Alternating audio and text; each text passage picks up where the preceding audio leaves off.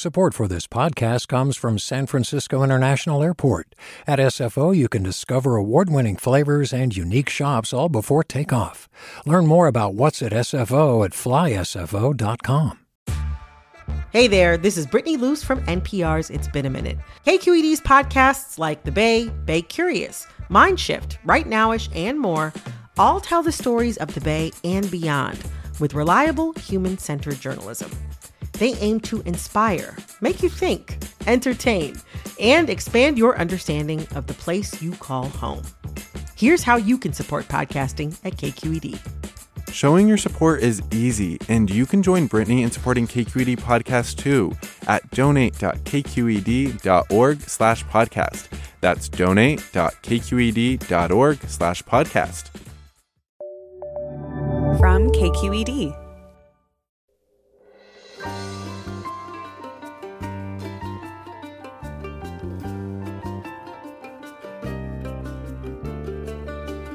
From KQED in San Francisco, I'm Alexis Madrigal. Are we these United States, or are we 50 separate experiments in governance? What used to feel to me like an academic question that had largely been settled in the favor of one nation now seems like much more of an active question. State legislators in Texas passed a bill that was crafted to evade federal judicial scrutiny by relying on private citizens to enforce it. Now, Governor Newsom announced that he'd like to pass legislation that would use the same workaround for gun control. Is that a good idea? And then we'll hear about a new report that documents how some tech workers here in the U.S. on H 1B visas have collectively been shorted millions of dollars. That's all next after this news.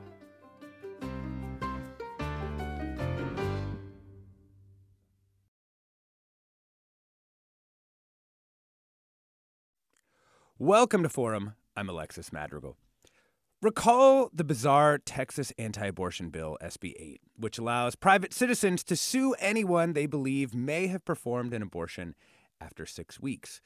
Well, from the moment it began to withstand legal challenges, the clock was ticking on other states trying out their own versions of the legislation. In California, some of our gun control laws have been ruled unconstitutional by some federal judges. So this week, Governor Newsom released a statement that he'd like to see legislation that adopts the SB 8 enforcement mechanism to allow private citizens the right to sue anyone manufacturing assault weapons. Newsom said, in part, if states can now shield their laws from review by the federal courts, then California will use that authority. And thus, the nation set off down the slippery slope of SB 8, or as one forum listener put it, Texas opened Pandora's box. Joining us now to talk about the politics and substance of Newsom's proposal are Marisa Lagos, politics correspondent here at KQED, and of course, co host of KQED show, Political Breakdown. Welcome, Marisa. Good morning, Alexis. Good to be here. We also have Khiara M. Bridges, a law professor at the University of California, Berkeley School of Law. Welcome, Khiara. Thank you for having me.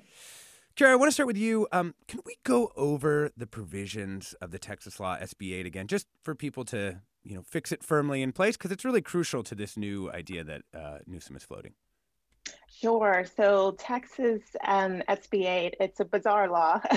it's a wild law. Um, it's uh, cleverly crafted in order to do precisely what it has done, which is make it very difficult, if not impossible, to challenge it in federal court. Um, so what it does is removes um, enforcement authority from state officials. So your attorney general, your director of, you know, human and health services, right? They're not a part of the enforcement of this law at all. Instead, private official, um, private um, citizens, um, your neighbor, your family member, your Uber driver, um, they're the ones who are responsible for enforcing the law. Um, if they successfully sue you um, because you have um, received an abortion after um, six weeks of pregnancy, then they get $10,000. Um, you also have to pay their attorney's fees. Um, if you, as a provider or someone who has aided and abetted an abortion, successfully defend yourself against the suit, you still have to pay your own attorney's fees. Hmm. so there's an incredible disincentive from performing abortions, receiving abortions, helping anyone getting an abortion because it's financially infeasible to defend yourself from all these suits, as well as pay the $10,000 bounty that right. a private citizen um, can collect against you. So, legally, why does this sort of lack of state level enforcement. Why does that help root around the federal courts? Well, because we have um, a precedent dating from a century ago that says um, there are only some, uh, you can't sue a state. Um, however, there are some state officials who can be sued. Um, and so when, when states have been in charge of enforcing laws, um, all laws, um, there's some state official in charge of, of enforcing it. And so when citizens want to challenge the constitutionality or legality of these state laws, um, they've always been able to, to sue um, those state officials in charge of enforcing it. Um, so what happens when you reduce, remove state officials from enforcing it means that citizens can't sue anymore to challenge the constitutionality of the law, at least not in federal court. And so as a result, you're, you're sort of stuck in, in state court, um, hoping that you get in front of, of a state court judge um, who is amenable um, to your to your claim. I just also want to put this in historical context, and this is something that was raised in um, Justice Sotomayor's dissent um, last week in Whole Women's Health versus um, Jackson. Um, federal courts are important um, because it, when you when you think about it in historical context, you know we there's there was slavery right in the South, mm-hmm. um, and then uh, that we had Jim Crow in the South. We had sort of a formal system of apartheid, and so Black citizens couldn't have been left to uh, defend their their rights to you know eat at a at a lunch counter or ride a bus or just exist without lynching um, in state courts. You know texas judges weren't going to protect black citizens from violence. Um, louisiana judges weren't going to protect black citizens from violence but the federal courts um, were much more likely to do that. And so essentially um, the supreme court's ruling last week sort of re- returns us to that uh, pre uh, Jim Crow or you know Jim Crow mm-hmm. era where we're sort of stuck, hoping that biased judges will enforce the rights um, that all citizens have. Yeah. And remind us again where the Texas Law SB 8, where does that stand in the courts right now? Um, so right now, uh, SB8 is back in the, the courtroom of Judge Pitman in um, Texas. Um, he's the district court judge who initially uh, attempted to enjoin the law. So it's still in federal court um, after the Supreme Court last week um, allowed for uh, the plaintiffs in the case, and the plaintiffs were providers of abortion as well as clergy. Um, it allowed the, the plaintiffs in the case to proceed with their federal lawsuit, but only against a very narrow category of of plaint uh, of defendants. Um, so the Supreme Court disallowed um, the plaintiffs from suing state judges. This allowed the plaintiffs from suing court clerks who were sort of in charge with docketing these mm. cases.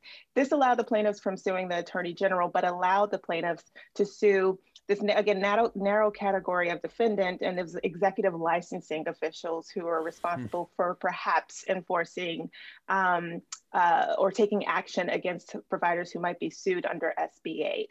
Um, and so that's essentially a, a um, a game plan for Newsom um, because if you want to keep it out of federal court, now you have to make sure that there's no licensing officials involved in enforcement. Um, but yeah, right now, with regard to SB 8, it's back in um, the district court's hands, and we'll see what the district court. We kind of know what the district court will do it do with it, um, but. Uh, after the district court rules, then we'll be stuck in the Fifth Circuit. and the Fifth Circuit has been incredibly hostile to abortion rights as well as to um, to you know enjoining SB 8 at all. Got it. Listeners, uh, would you be in favor of a law like Governor Newsom is proposing? And you know, even if we could legally pass a law like this, which we might be able to here in California, where private citizens get a bounty for suing uh, assault weapon manufacturers, should we do that? Give us a call now, 866 733 6786. That's 866 733 6786. Twitter, Facebook, Instagram, we're KQED Forum, or the email is forum at kqed.org. Uh, Marisa Lagos, KQED politics correspondent. Um, in California specifically, we've had this kind of fraught relationship with the federal courts too around um, assault weapons bans, right? Yeah. Yeah. I mean, there's a big case working through the courts um, and it had been essentially uh, the ban had been enjoined by a lower court judge, although uh, the Court of Appeals um, put that ruling on hold recently. And, you know, I do think that uh, with the governor and others who support those bans and, and other gun control laws, which, you know, it should be noted, I mean, literally every time California passes a new gun control law, they get sued by gun rights groups, right? And so it's not unusual for these to be in the judiciary. I think what did strike people earlier this year was a very unusual ruling from a Trump appointed judge who essentially, um, kind of went out of his way to compare this assault rifle to something like a Swiss Army knife and sort of make the case that this is not an extraordinary kind of killing machine, but something that you know a, a lot of Americans have. And and I think more than or as much as the substance of that ruling was a feeling by a lot of people who supported the ban that it was a political ruling. And I think that that kind of gets to some of what we're talking about here, which is that I think there's a sense on both sides that the judiciary has become more politicized, um, despite sort of the, the protest the protests by folks, including Supreme Court justices. Yeah, and I mean, Governor Newsom in this statement actually referenced that. Uh, he said, "But if states can now shield their laws from review by the federal courts that compare assault weapons to Swiss Army knives, then California uh, will use that authority. Yeah, it was a bit of a like nanny nanny foo foo kind of moment. Yeah, I feel did. like you know my kids might. yeah, I mean it's interesting because the Texas law has that feel too. Like, oh well, you're going to do that. Well, then we're going to just right. cut this really precise shape around constitutionality so that we can continue to do this. And and this seems like a, a shot back across uh, from California. What do you think about it as politics, Marisa Lagos? Honestly, I think this is like sort of the easiest possible politics for the governor. I mean, we're in a state where majorities of Californians support both abortion rights and gun control consistently in polls. The numbers do fluctuate, you know, year to year and depending on the question. But uh, this is something that we've seen at the ballot box. I mean, this is one of Newsom's probably top five issues that he's known for. He helped write the last ballot measure a few years ago um, that really took aim at gun control issues. And, you know, it, I think it's very much in line with his kind of political philosophy. I mean, he burst onto the national stage back in 2004 by allowing gay marriages at a time when that was not really in the mainstream at all. A lot of Democrats were very mad about it. And I think that in a state like this, given where he's positioned coming out of this recall, where you really didn't see any change in the electorate in terms of the numbers for him, um, it, it's sort of like a no lose situation. I mean, mm. I, I, think politically, even if this doesn't happen, even if the legislature doesn't pass this, he's still made national headlines. We're talking about it. It's made him relevant again, you know? So I, I just, I don't see a lot of downside for Newsom. Probably the same way there's not a, down, a lot of downside for lawmakers in Texas who supported SB 8. Yeah. Uh, Khiara Bridges, legal scholars expected this kind of move, right, from other states? Yeah, we have been predicting this since um, Texas passed SB 8. Um, you know, we had hypothesized that, well, if Texas can do it, I mean, and people actually said, well, then California can ban guns, right? And then Kentucky can ban same sex marriage. And, you know, we, we had predicted this sort of parade of horribles. yeah. And what do you think? I mean, where does this end? It ends with uh, either the Supreme Court correcting itself. Um, the Supreme Court just made um, the ruling just last week, right, um, in which it allowed um, or es- essentially boxed uh, plaintiffs at a federal court. So the the Supreme Court could correct course um, say that, oops, my bad, we got it wrong. Um, it's actually um, better for our constitutional democracy to allow plaintiffs to have access to federal courts to vindicate their constitutional rights. Um, or probably more likely, the Supreme Court is just going to have to come up with some tortured uh, um, reading of the Constitution that distinguishes gun rights from abortion rights. Mm. It distinguishes the rights that they like from the rights that they don't like, yeah. um, and sort of try to, you know, convince uh, the watching public that it's actually logically consistent when in fact it isn't. We're talking about Governor Newsom's announcement. He's going to craft a gun control law modeled after the Texas anti abortion law, SB 8. We're joined by Khiara Bridges, law professor at Berkeley, and Marisa Lagos, politics correspondent at KQED. Stay tuned for more Forum after the break. I'm Alexis Madrigal.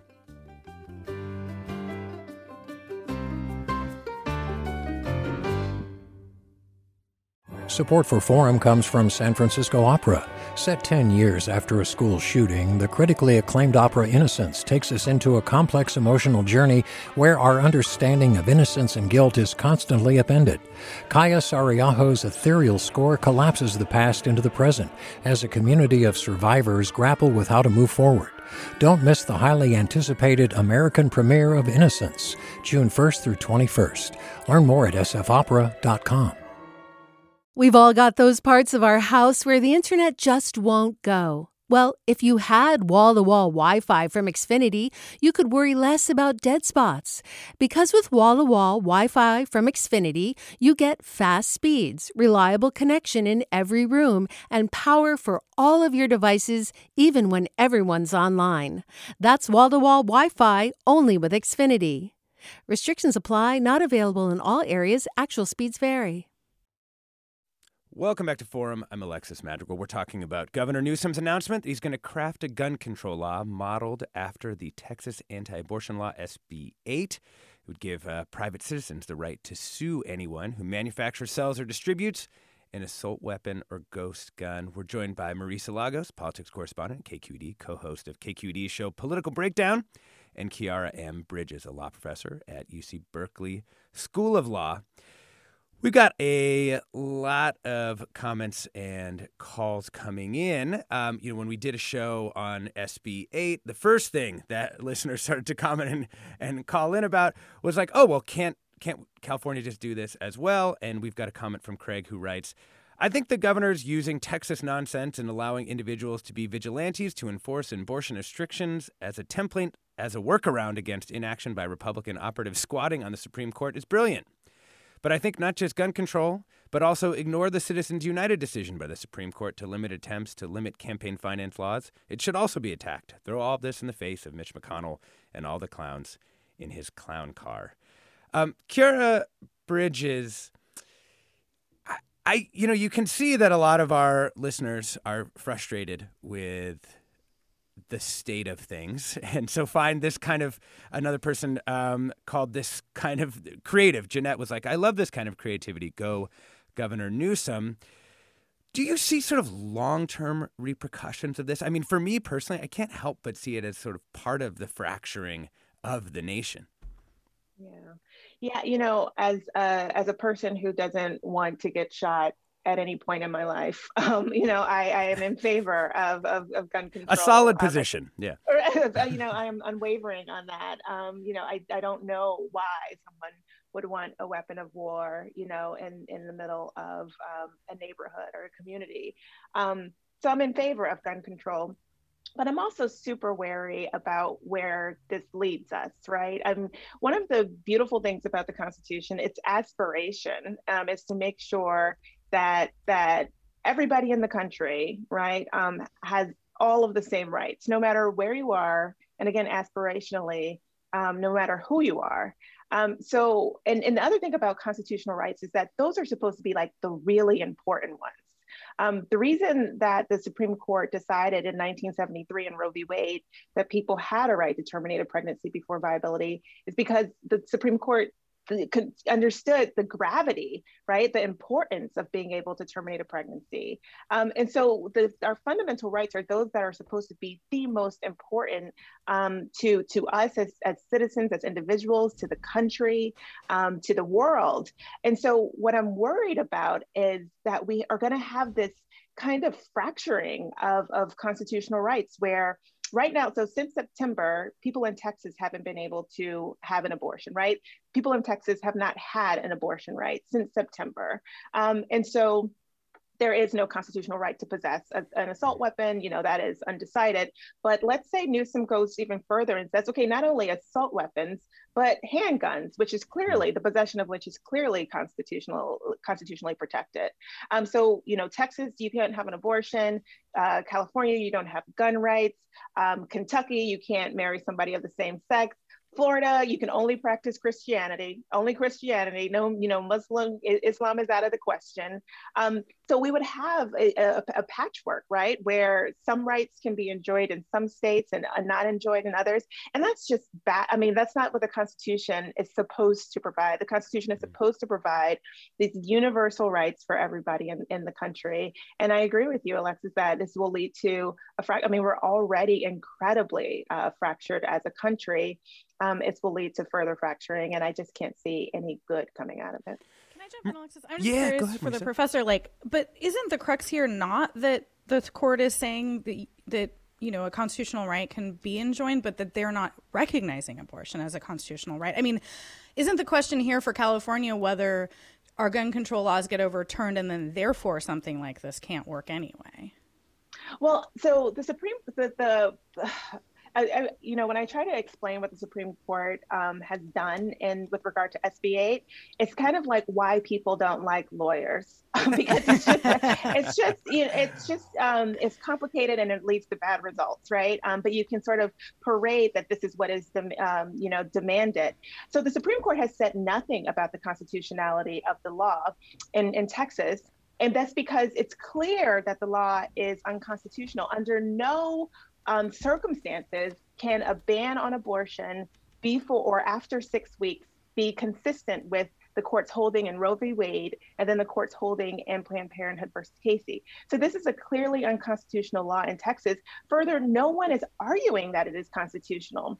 The only question that the Supreme Court has has has decided, and the only question that the Fifth Circuit has um, has spoken on, is whether the plaintiffs can sue um, uh, uh, the defendants in federal court.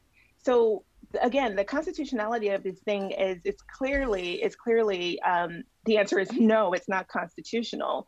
Um, so, so, however, because of the procedural issues involved in the law, because of the quirks of the law, um, the law has not been enjoined by any federal court, and so it's been allowed to infringe the constitutional rights um, of Texans since September when it went in effect. Well, arguably, then I think Alexis, like you could say that this that what the governor's trying here is actually more narrow because he's essentially proposing a private right of action for things that are already already illegal under California law, right? So it's it's a I guess it, it, I mean the politics of it, it. This legal question probably doesn't matter, but you know, it's right, a, right, right, it's a slightly different approach, I, I suppose, than what Texas is doing. I mean, in a way, this feels like not like Texas is challenging Roe v. Wade, whereas Newsom is more challenging Texas. yeah, and I, I totally agree with you, and I think it's important for for listeners to understand that that it is not at all clear that people have a constitutional right to possess an assault weapon, that they have a constitutional right to possess a, a ghost gun. In fact, um, the existing law suggests that those it is in fact per- perfectly permissible to California to ban both of those things and, and run into no Second Amendment problems or run into no constitutional problems. So you're absolutely right when you say that what Newsom is proposing is not as offensive even as what Texas has done, because Texas is infringing a known constitution, a well-established constitutional right, knowingly infringing a well-established constitutional right. Whereas Newsom is saying uh, it's not unconstitutional um, there, there are going to be some hostile federal, ju- you know, judges out there. Um, they might believe that what I'm doing is constitutional, and it ultimately may be ruled unconstitutional in the future. But right now, it's perfectly legal for me to ban this, and this is what I'm going to do, and I'm going to allow private citizens to enforce the ban. Let's bring in uh, Stacy from San Francisco to the show. Welcome, Stacy. Hi, thank you for having me. Um, you know, as a as a veteran, uh, I can tell you it's no fun being shot at and it's it's even less fun being hit. Uh, that said, it, you know that right does still stand. My concern is the same as the professors, which is that this is a Pandora's box, uh, and that we will see right now. I'm sure in all the right-wing think tanks, people coming up with ways to, uh, you know, enforce Christianity only or to ban any number of things that are that are otherwise constitutionally guaranteed and inevitably when people have their rights restricted it's going to lead to more violence uh, and you know extreme violence, as we've already started to see in our country, is uh, is something that's getting more and more organized and supported by the right wing. Uh, so I think poking the bear and and furthering the legitimacy of this idea of SB 8 as is happening by Newsom taking this on and trying to use it in that same way as opposed to just flat out opposing it uh, is leading to more of a problem, yeah. not taking advantage of it. I'll take the comments. Yeah. Thanks for that, Stacy. I, I want to go uh, right to Matt Noakland, and maybe we'll do these uh, as a, as a pair. Matt, welcome to the show. Thank you very much. Um, I, uh, you know, my point is actually similar to Stacy's in that, you know, it seems like that that by engaging in this way, that it'll only further uh, factionalize and fragment the state, so that people be able to, you know, they'll be able to kind of cherry pick rights uh, and you know play state against federal to their advantage, and it's, uh, you know, it's just it's it's seemingly disconcerting. Uh, you know, I, I, I, again, the long game seems to be that the Republicans sometimes also win by losing, uh, or that, that that this kind of strategy, uh, you know, will ultimately play into their hands, into their aims, and and you know, I, would just be interested to know what uh, the folks on the panel felt about that. Sure, great, thank you, Matt. Marisa Lagos, um, we're getting some interesting pushback on the politics of this. What do you think? I mean.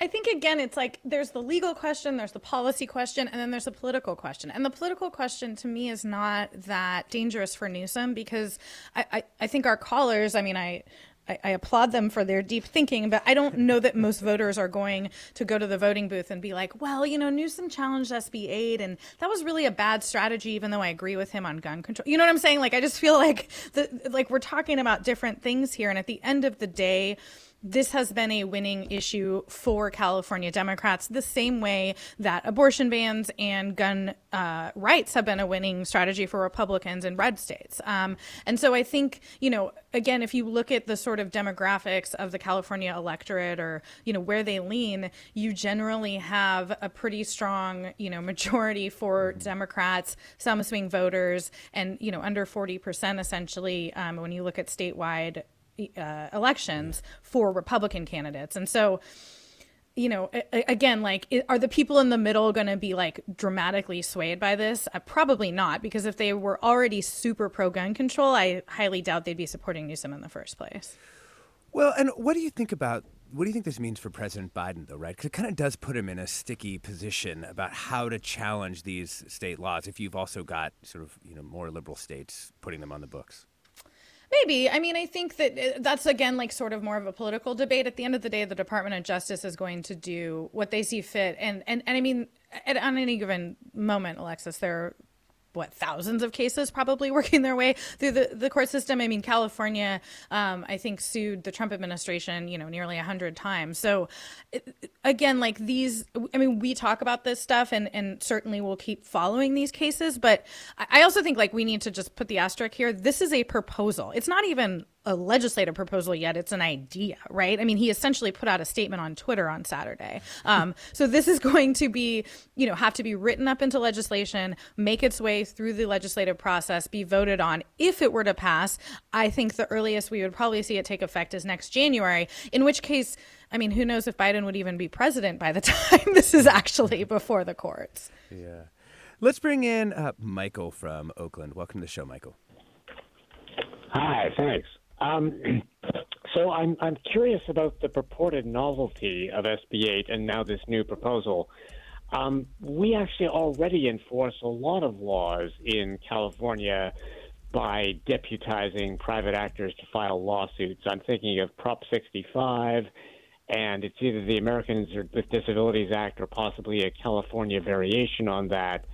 Uh, you know, empowering individual citizens to go after people who are breaking the law rather than having people formally going around looking for it as state investigators. So, is the novelty here really uh, kind of narrow just in terms of who it gives standing to? Uh, or is there something more profound that I'm missing? Oh, that's interesting. Uh, Khiara yeah. Bridges? Yeah. yeah, I can answer that. Um, the novelty is that um, SB 8 and now Newsom's proposed law, which doesn't exist, but it's been proposed, um, the novelty is that it would strip um, state officials of any enforcement role whatsoever. Um, so you're absolutely right um, that a, a, host of laws um, allow private citizens to enforce um, the, the law's prohibitions. And so, you know, the Clean Water Act, the Clean Air Act, um, the Americans with Disabilities Act, you know, I can I can do this for the next 15 minutes, you know, naming laws that allow citizens to bring suit. But what those laws also do is allow state officials to bring suit if necessary. Um, so state attorneys generals, the, the federal attorneys general, they also have a role in enforcing the law. And so because state officials have a role in enforcing the law alongside private citizens, um, people can sue those state officials when they seek to test the laws and constitu- constitutionality um, before it is enforced. Um, so what SB 8 does and what Newsom's proposed law would do is just remove state officials altogether, which puts us back into the thorny procedural um, uh, issues that we were talking about at the yeah. top of the show. Yeah. Let's bring in John from Petaluma. Welcome, John. Hi. Hi. Um, I uh, can't help but feel a little uh, frustrated with the uh, tenor of the uh, discussion around all of this, in that I really appreciate that our governor is not letting Republicans play uh, "you go high, we go low." Um, as a, a commentator I'm fond of, Ian Danskin says, if your opponent can count on you to do the exact opposite of whatever you do to them, it is in their best interest to do to you as heinously and egregiously exactly what they don't want you to do to them. And I appreciate the governor not taking the bait on this yeah. and calling their shot.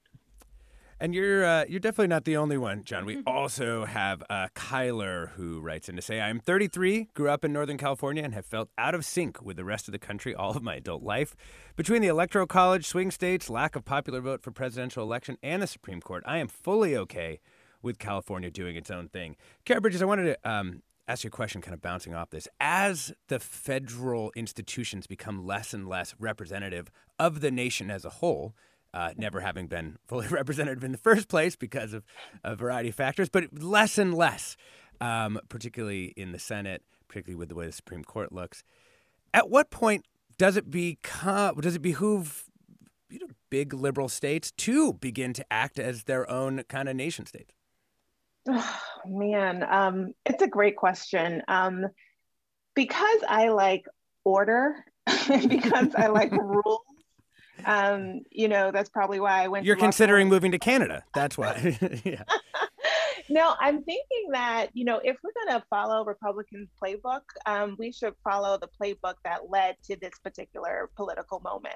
Um, so, you know, it was a long game in getting the federal judiciary as well as the Supreme Court stacked as as stacked as it is, you know, in favor of or with conservative jurists, right? It's the in, it the they started this in 1973, right?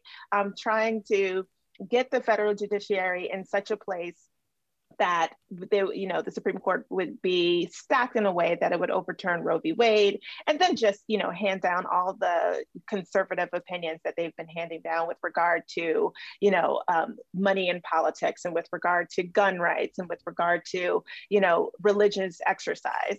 Um, so I think that if we're going to follow the playbook of the Republicans, it shouldn't be on SB 8. Um, SB8 is just opportunist. I think that we mm. should follow the, the Republican playbook in terms of let's stack the judiciary in the same way that they did. Let's, you know, abolish the electoral college. Like, let's prevent gerrymandering. Um, let's, you know, uh, protect voting rights. Um, that's kind of the more rule-oriented um, way to achieve our goals and, and, and to make the country more representative um, of the people in, inside of it. Last uh, listener comment Bettina writes One can hope that the idea is to demonstrate that if the federal judiciary lets Texas get away with this, then, because any state can do the same on any topic it chooses, they have to give up their oversight, period. And one would think they wouldn't want to do that. On the other hand, indications from the oral arguments on the Mississippi abortion law are that they do not feel bound by stare decisis anyway. Scary. We've been talking about Governor Newsom's announcement that he's going to craft a gun control law modeled after the Texas anti abortion law, SB 8. to give private citizens the right to sue anyone who manufactures, sells, or distributes an assault weapon or ghost gun. We were joined by Marisa Lagos, politics correspondent, KQED, and co host of KQED show Political Breakdown. Thanks for coming on, Marisa. Always a pleasure. And the wonderful Khiara M. Bridges, a law professor at the University of California, Berkeley School of Law. Thank you for coming on, Khiara. Thank you for having me. It was a pleasure. Stay tuned for more Forum after the break. We're going to be talking about H 1B visas. I'm Alexis Madrigal.